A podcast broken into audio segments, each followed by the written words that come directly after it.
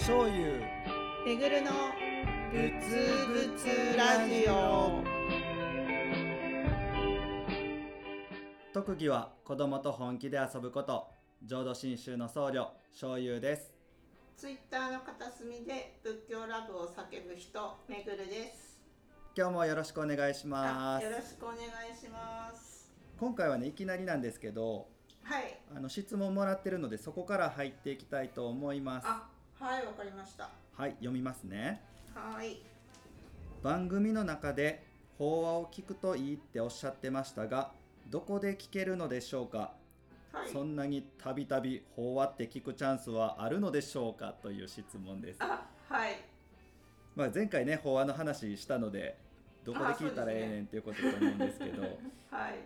あの一つは浄土真宗の法話案内っていうサイトがありますあはいありますでこれは講師の先生の名前で検索することもできるし地域で検索することもできるしあのいろんな検索の仕方があるのでここに載ってるお寺さんの法話会にはあの法座には誰でもどうぞっていうウェルカムな法座が案内されてるのでぜひそこで調べてみてほしいなと思います。あはい。それとねあと YouTube でいろんなもう大物の先生の法話をアップしてくださってる方があって 浄土真宗の法話配信っていうところでもう本当にそうそうたる顔ぶれの先生方の法話とか、あと浄土真宗ライブっていうチャンネルであのスタジオを借りてそこで法話撮影してアップされてる方なんかもいるのでこれちょっとあの法話案内も浄土真宗の法話配信も浄土真宗ライブも YouTube の概要欄に貼っておくのでそこから法話ぜひ興味ある方検索したり YouTube で見たりしてあの法話聞きに行ってもらえたらなと思います。ということなんですけどはいちょっと今回はこの質問もあったのでめぐるさんが最初に法話を聞きに行った、めぐるさんの法話デビューの話を聞いてみたいんですけど。あ法話デビューですね。あごめんなさい忘れてた。その前にうん。あの法話っていうとなんかこう5分10分の話とかうん。楽しい笑笑える話みたいなイメージもされてる方もいるかもしれないですけど浄土真宗の法話ってすごくすごく大事でうん。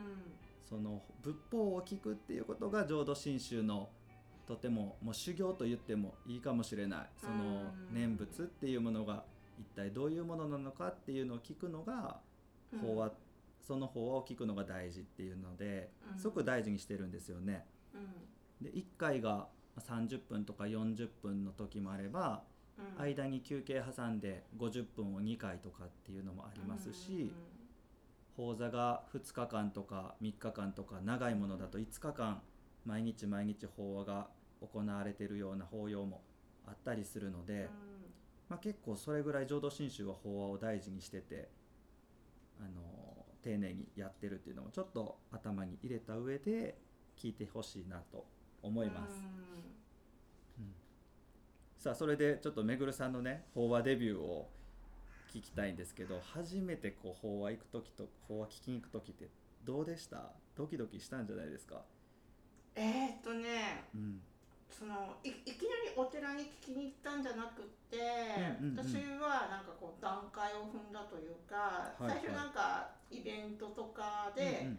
あのこう5分ぐらいのお坊さんのお話を何回か聞いてあなんかお話面白い面白いなっていうかなんかもっと聞きたいなとか思うようになって、でそこからあのこう、まあ、若手僧侶の皆さんがやってるイベントとかでうん。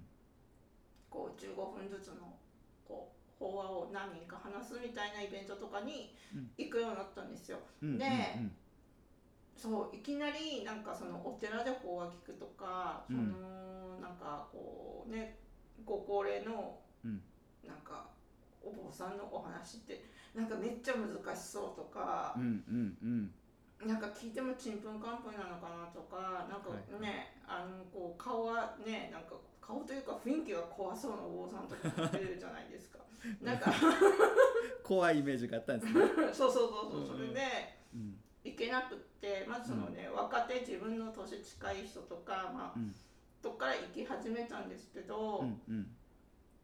まあある時あのまあそういうのにも慣れてってある時その、うん。まあご高齢のねその、うん。まあこう若手の僧侶を指導してるような、まあうん。先生のお話が、えっと、大阪の、えっとうん。津村別院北御堂で、うん。えっと、条例布教といって3日間お話しするんですよっていうのを聞かせてもらった時に、うん。うん。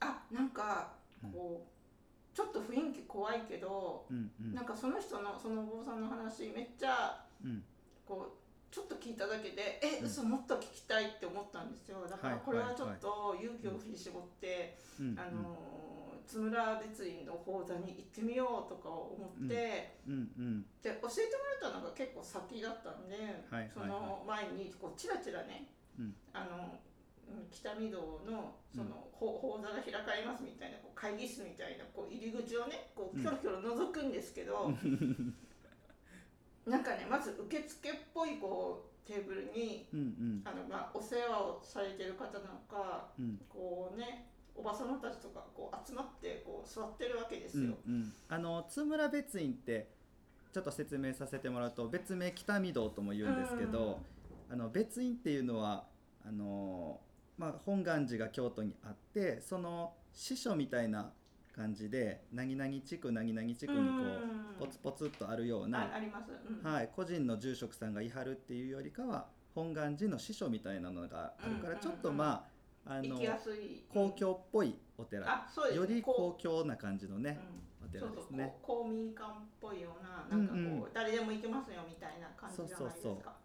でそうあそこ入り口をねキョロキョロ覗いてあまずはなんかあの受付っぽいあそこを突破しないといけないのかと思って。突破しないとね。で,、うん、でなんか受付って言ったらなんかほらななんか書かなきゃいけないのかなとか、うんなんかしなきゃいけないのかなと思ってこう、でも何の説明もないから分かんなくって。うんうん。でとりあえずなんかね身近なお坊さんに「ああそこどうやって抜けたらいいの?」って言ったら、うん。まああのねこうまあえ会釈ぐらいしてスッと行ってなんか、うん。椅子に座ったらいいよとか言われうんて、あそうなんだと思ってこう入るじゃないですか。うんうん。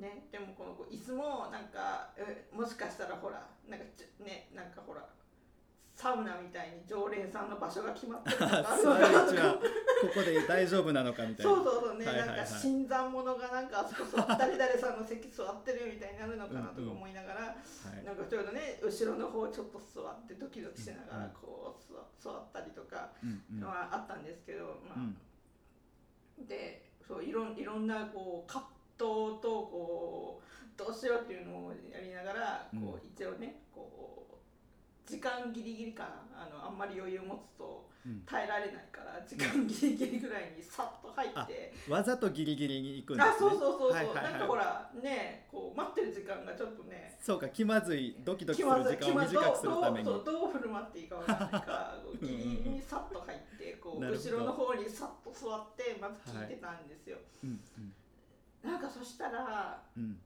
なんか私そのその先生の話がめっちゃ聞きたいからと思ってい勢いではバンと入ったものの、うんうん。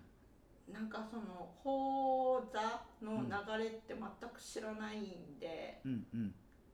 あのまずこうね今日はど何々の何どこどこのなんかねあのあの人があまずこうご挨拶があって、うんうん。うんあのご講師は誰々ですみたいな、うんうん。で講話してくれる先生のそうそう説明があってね。うんでこう入ってくるじゃないですか。うん。で入ってきたらなんかほらあの阿弥陀様にまずねお念仏うん。するんですけど、うん。まずみんなでまあ合唱礼拝してお念仏して。うん。なんかほら、はい。何の何の合図がなくてもうん。もうなんかこう姿を見てこう、ふふなんかこうあ。向かったにみんな一斉にお念仏一緒にうん。うん。合唱礼拝するし、そうかそうか。それも僕たちにとっては普通だけどえうん。急に何何みたいな。あそうそう。急急に。ああそっかそっか。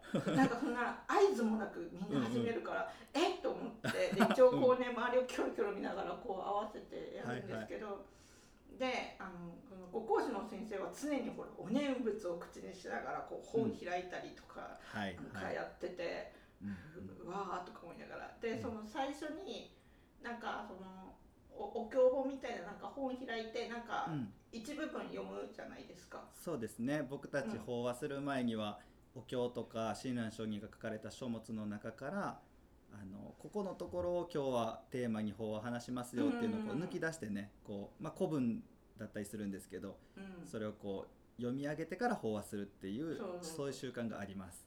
うん、まずはいそれを知らないから、うん、えな何を読み出した？みたいな感じ怖いですよね。どうしてたらいいね？みたいな。はいはい、でみみんななんかこう静かに聞聞いてるんだけど、うんここれはどういう体勢で聞いたらいいの？とか思いながら。どうしてたらいいの？っていう。そうそうそうそう、はいはい。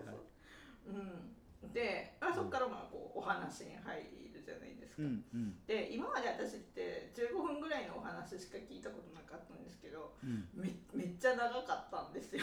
ああそうです。40分か50分とかでした？そうそうあの間に休憩挟んで、うんうんうん。あ2回やったんですね。うん、。そうそうそうう。んうん。で途中でこれはいつまで続くんだろうとかうん思いながら。うん。でやっぱ最初にきなんかいきなり聞いたんであの、うん。聞く言葉もわからない言葉だし、うんうん。あのねいきなり阿弥陀様がとかお浄土がとか言っても、うん。はあふうふうみたいな感じなんですけど、うん。うん。うん。まあねそこは途中いろんなこう具体的なエピソードとか、うん。あのこう絡ませながらなんであの、うん。あの全然あの飽きるとか退屈するとかではなかったんですけど、うん。だ多分なんか全体の流れが分かんないんで、うん。これはいつまで続くんだろうと思って、はいはい。その休憩挟むのも最初知らなかったうんんで、うんうん。なんか「はあ」って聞いてるうちに「うん。あじゃあここで休憩」って言われて「あもう休憩なんだ」ていうかまだあるんかいみたいな。あ。そうそう。うんうん。ででそこの、まうん、とその、えっと、北海道だけかもしれない。他わかんないんですけど私行かないんで、でも、うん。あのその休憩時間にうんうん。あのその後ろでこうねうんお世話してるおば様たちがね、うんなんかちっちゃいざるみたいのをこう、回してくるんですよ。はいはいはい。でそこでみんななんかあのこう小銭おお賽銭的な小銭をじゃらじゃらみんなこう集めてね、うんうんあ行くんですけど、うん。いきなり回ってきてうんえこれは何をするの？とか思って、ドキドキしますよね。うん、でなんかみんななんかこうねおか小銭を入れてるからあこれをなんかお賽銭みたいに小銭を入れたらいいんだなと思ってこう、知らないからお財布とか用意してないからこう、はいはい。カバンこう漁ってるうちにカゴがさーとかいっちゃって、ああーみたいな。あはいはいはいはい。もう払えなかったね。払うというかね。うん。うんそうそう。あまたじ次回じゃあちょっとねお財布を手元に用意しとこうとか思いましたけど、そうそうそう。そういうなんかし知らない出来事がめっちゃいっぱいあって、はいはい。であのまあ次ね後半始まってまだこう聞聞くんですけどうんうんあのこうやっぱりねこうお話しされてるんで静かに聞いてなきゃいけないなと思ってこう黙ってこうねこう、じーっと聞いてるんですけど、うんうんうん結構周りのそのなんていうのこうせ先輩の方々というか常連さんなのかあのこお参りにしお参り来られてる方たちですね。うははあのその突然い。うん。こう何枚ダブ何枚ダブって言い出してたりとか。うん。あの先生がこう「なんとかだよね」っていうね「これどう?」みたいなことをこう聞くと普通にこうなんか受け答えしてるんですよね。うんこの間こうでしたよとか、うんあのそれってこれですよねみたいななんか、あの別に普通に会話するようにうんこう、受け答えしてたり、うんそうでえと突然脈何の合図もないのになんかこの人突然なんかお念,、念仏唱えてるけどはい何、はい。そういえ？とか思いながら。しかもなんか一人だけじゃなくてなんとなく何人かがこうタイミング合わせるようにお念仏してはるんですよね、うん。きっとね。そうそう。それもはいはい。ちょっとビクッとしたりとか、うんそう。でまあお終わるじゃないですか。で終わったら、えっとね、確かあそこあえっと終わったらえっと古文章かななんか読んで、うん。でえっと私そ最初はえっと、両下文を読みますって言ってあのなんかねこううん。大きく紙を貼り出してくれるんで、うんうん。それをみんなで下門の内容が書かれてる両紙をね。下文。か、うん。はいでそれをみんな一斉に声を揃えて読むとか、うん。あとなんか音読さんを歌いましょうみたいなのがあって、え音読さん何？と思ったら、うん。なんか歌詞カードも何にも貼っててくれないんですよ、うん。でもみんな普通に歌ってるんですよ。うんえこれみんな暗記してるの？とか思って、はいはい。でそな私はなんかもうなんかこう周りに合わせるように口パクパクさせて。口パクしたんですね とりあえず。いやいや、うん分かんないから、はいはい。えそれそれってどこにどこに貼ってるの？みたいな感じで、うんそうでなんか戸惑いながらまず1日目終わり、うんうん。はあみたいな。もう暗黙の了解だらけですもんね。めぐるさんからしたら分からん。何これ何これの連続ですよね。そう最初はもうなんか周りをキョロキョロしつつうんうん。内心ビクビクしながらき、うん。聞いてましたけどさすがにそれをな何日何回か繰り返したら大体こうなね流れとかが分かってくるし、うん。その「音読さん」っていう歌もあの、うん。もうみ耳コピーで覚えたんで。えー、すごい。そうそうえーもうじゃあその歌詞カードとか楽譜とか見ることなく耳コピで音読さんあうん。あの最初そのなんていうのこのお経の本とかあの、うんうん。日常のお勤めのお経の本とか持ってなかったんで、うんうんうん。あの完全に耳コピーで覚えててへでその音読さんが何かも知らなかったんですーうんよ。うん、音読さんっていうのはあれですね。あの親鸞上人が七五調で書かれたうん。その仏様のお徳を喜ばれたそうそうそうそう。言葉があるんですけどそれに節をつけて、うん。まあ、仏教参加っていう形でこうんう歌になってるものがあってそう。新宗ではよくその歌を歌うんですけど、うんその音読さんはい。そう。で後からそのお経本を見た時に音読さんっていうのが書いてあって、あこういう字でこういう歌詞だったんだみたいになのを気づ そうそうそう。気づきましたけど最初はもう、うん、そうってビクビクしながら言ってましたね。うん。その最初に津村別に行かはったじゃないですか。うん、そのすんなりお寺の中には入れました？あ津村別院自体はあの、うん。まあ、別のこうイベントとかなんだかでお参りとかでちょいちょい行ってたんで、あそうかそうか。馴染みがもうすでにあったそんですね。うそうそう。で別院自体はやっぱりほらなんかこうこなんていうの、ま、街の中にあるよくあるお寺と違って、うん。なんかちょっと公共の場っぽいからまだこう行きやすいじゃない。うんうん。そうですね、うん。もう街中にドーンとあってあのうん。御堂筋の北のところにあるから。まあまああの巨大な階段がまあちょっと最初は、うん。ここれ何？と思いましたけど。中見えないですしね。まあまあ。そうそうそうそう。うん。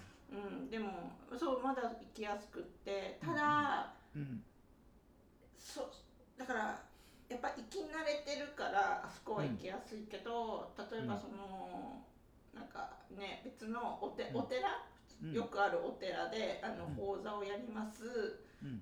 ね、今日あの今回は誰それの布教師さんを呼びます。来てくださいねって言われた時は、うん。うん。あのそこのうん。お寺が私知ってる方のお寺とかだったらうん。うん。い行ったりとかあとうん。こう、ねお友達とかこうね、うん。な誰か案内してくれる僧侶の人がいたら行けるけど一、うん。人ではまだちょっと乗り込んだことがなくって。うん。うん。うんなかなかあの,、ま、あのねお寺のあの門を通るのはなかなかハードルがやっぱりうん。うん高いというかやっぱ度胸と勢いとなんかいろんなものを試されてるなと試されてる感じ そうが試試されてるなちょっとやっぱ敷居高かったですか、いやーうん。うん。そうもうなんか自分を追い詰めていくしかないって思ってこう勢いでバッといかないと、うんうん。うん、なかなかね行ったら行ったで、あのうん。うんこうねあのこうあた温かく迎えてはくれてるんですよ。だかうんらうん。2回目とかはすんなり行けるんですけど、うん。最初はやっぱりねうん。あのこうアウェー感というかね出来上がったコミュニティの中にこう突然自分がポーンと行くのってうん。ねあの人どこの新参者だろうみたいな。うん。やっぱそのね 周りの目が気になりますよね。お寺ってやっぱりその檀家さんたちの力添えで成り立ってるしうん。講座もあの檀家さんたちの力で成り立ってるのでうん。やっぱりその自分たちでこう運営してるって思ってくださってる檀家さんが多かったりそういうお寺さんも少なくないので。どうしてもなんかこう僕のお寺みたいなこう田舎のところだともうお参りしてる人は近所のみんなひ顔見知りの人たちばっかりでっていう中に全然知らない人が来たら「えあの人誰や?」ってこうまあ何にもこう嫌な、あのー変な感じはなくてもついついジロジロは見ちゃいますよねきっとね。うんそれがこうなんかこうえ来てよかったんかなって思いにうんなってしまうみたいなところあるかもしれないですね。うん。うん。まあ浄土真宗の法案内で出てくるお寺さんはそういうの結構少ないと思うのでそういうとこから始めたりあ別院とか、そううん。はい、そういうところからお参り始めるといいのかななんて思います。そうですね。うん、うんうん。まあ、そんななんかこうめぐるさんの最初にこう法話聞きに行く段階の人たちも多分聞いてくれてる人の中にいると思うのでうん。次回ちょっと今回も時間いっぱいになっちゃったので次回はでこういう時どうしてたらよかったんやろとかあそうですねそうですね、うんうん、ちょっと答え合わせというか、うん。お寺の法話聞きに行く時の法要ってこんな感じですよこういうの準備していくといいですよこんな気持ちでお参りするといいですよっていうのを、まあ、僕の方から紹介というか説明というかねあそれらいいなうんそれは欲しいですね、ぜひちょっとめぐるさんあのこれがあの分からんかったっていうのって分からないことって僕からしたら何が分からないか分からないのでめぐるさんの方からこういう時どうしたらいいんですかみたいなのをちょっとまた用意しておいてもらえると。あ助かります。あわかりました。わかりました、うんうん。はい。じゃあじゃあ次回ちょっとその答え合わせの時間というかそんな時間にしましょはいわかりました。うはいぶつぶつラジオでは皆様からの質問やご意見を大募集しています。詳しくは YouTube の概要欄や公式 Twitter をご覧ください。チャンネル登録や高評価もお願いします。それでは今日はここまでにいたしましょう。ありがとうございました、はいありがとうございました。ぶつぶつぶつぶつ何万打仏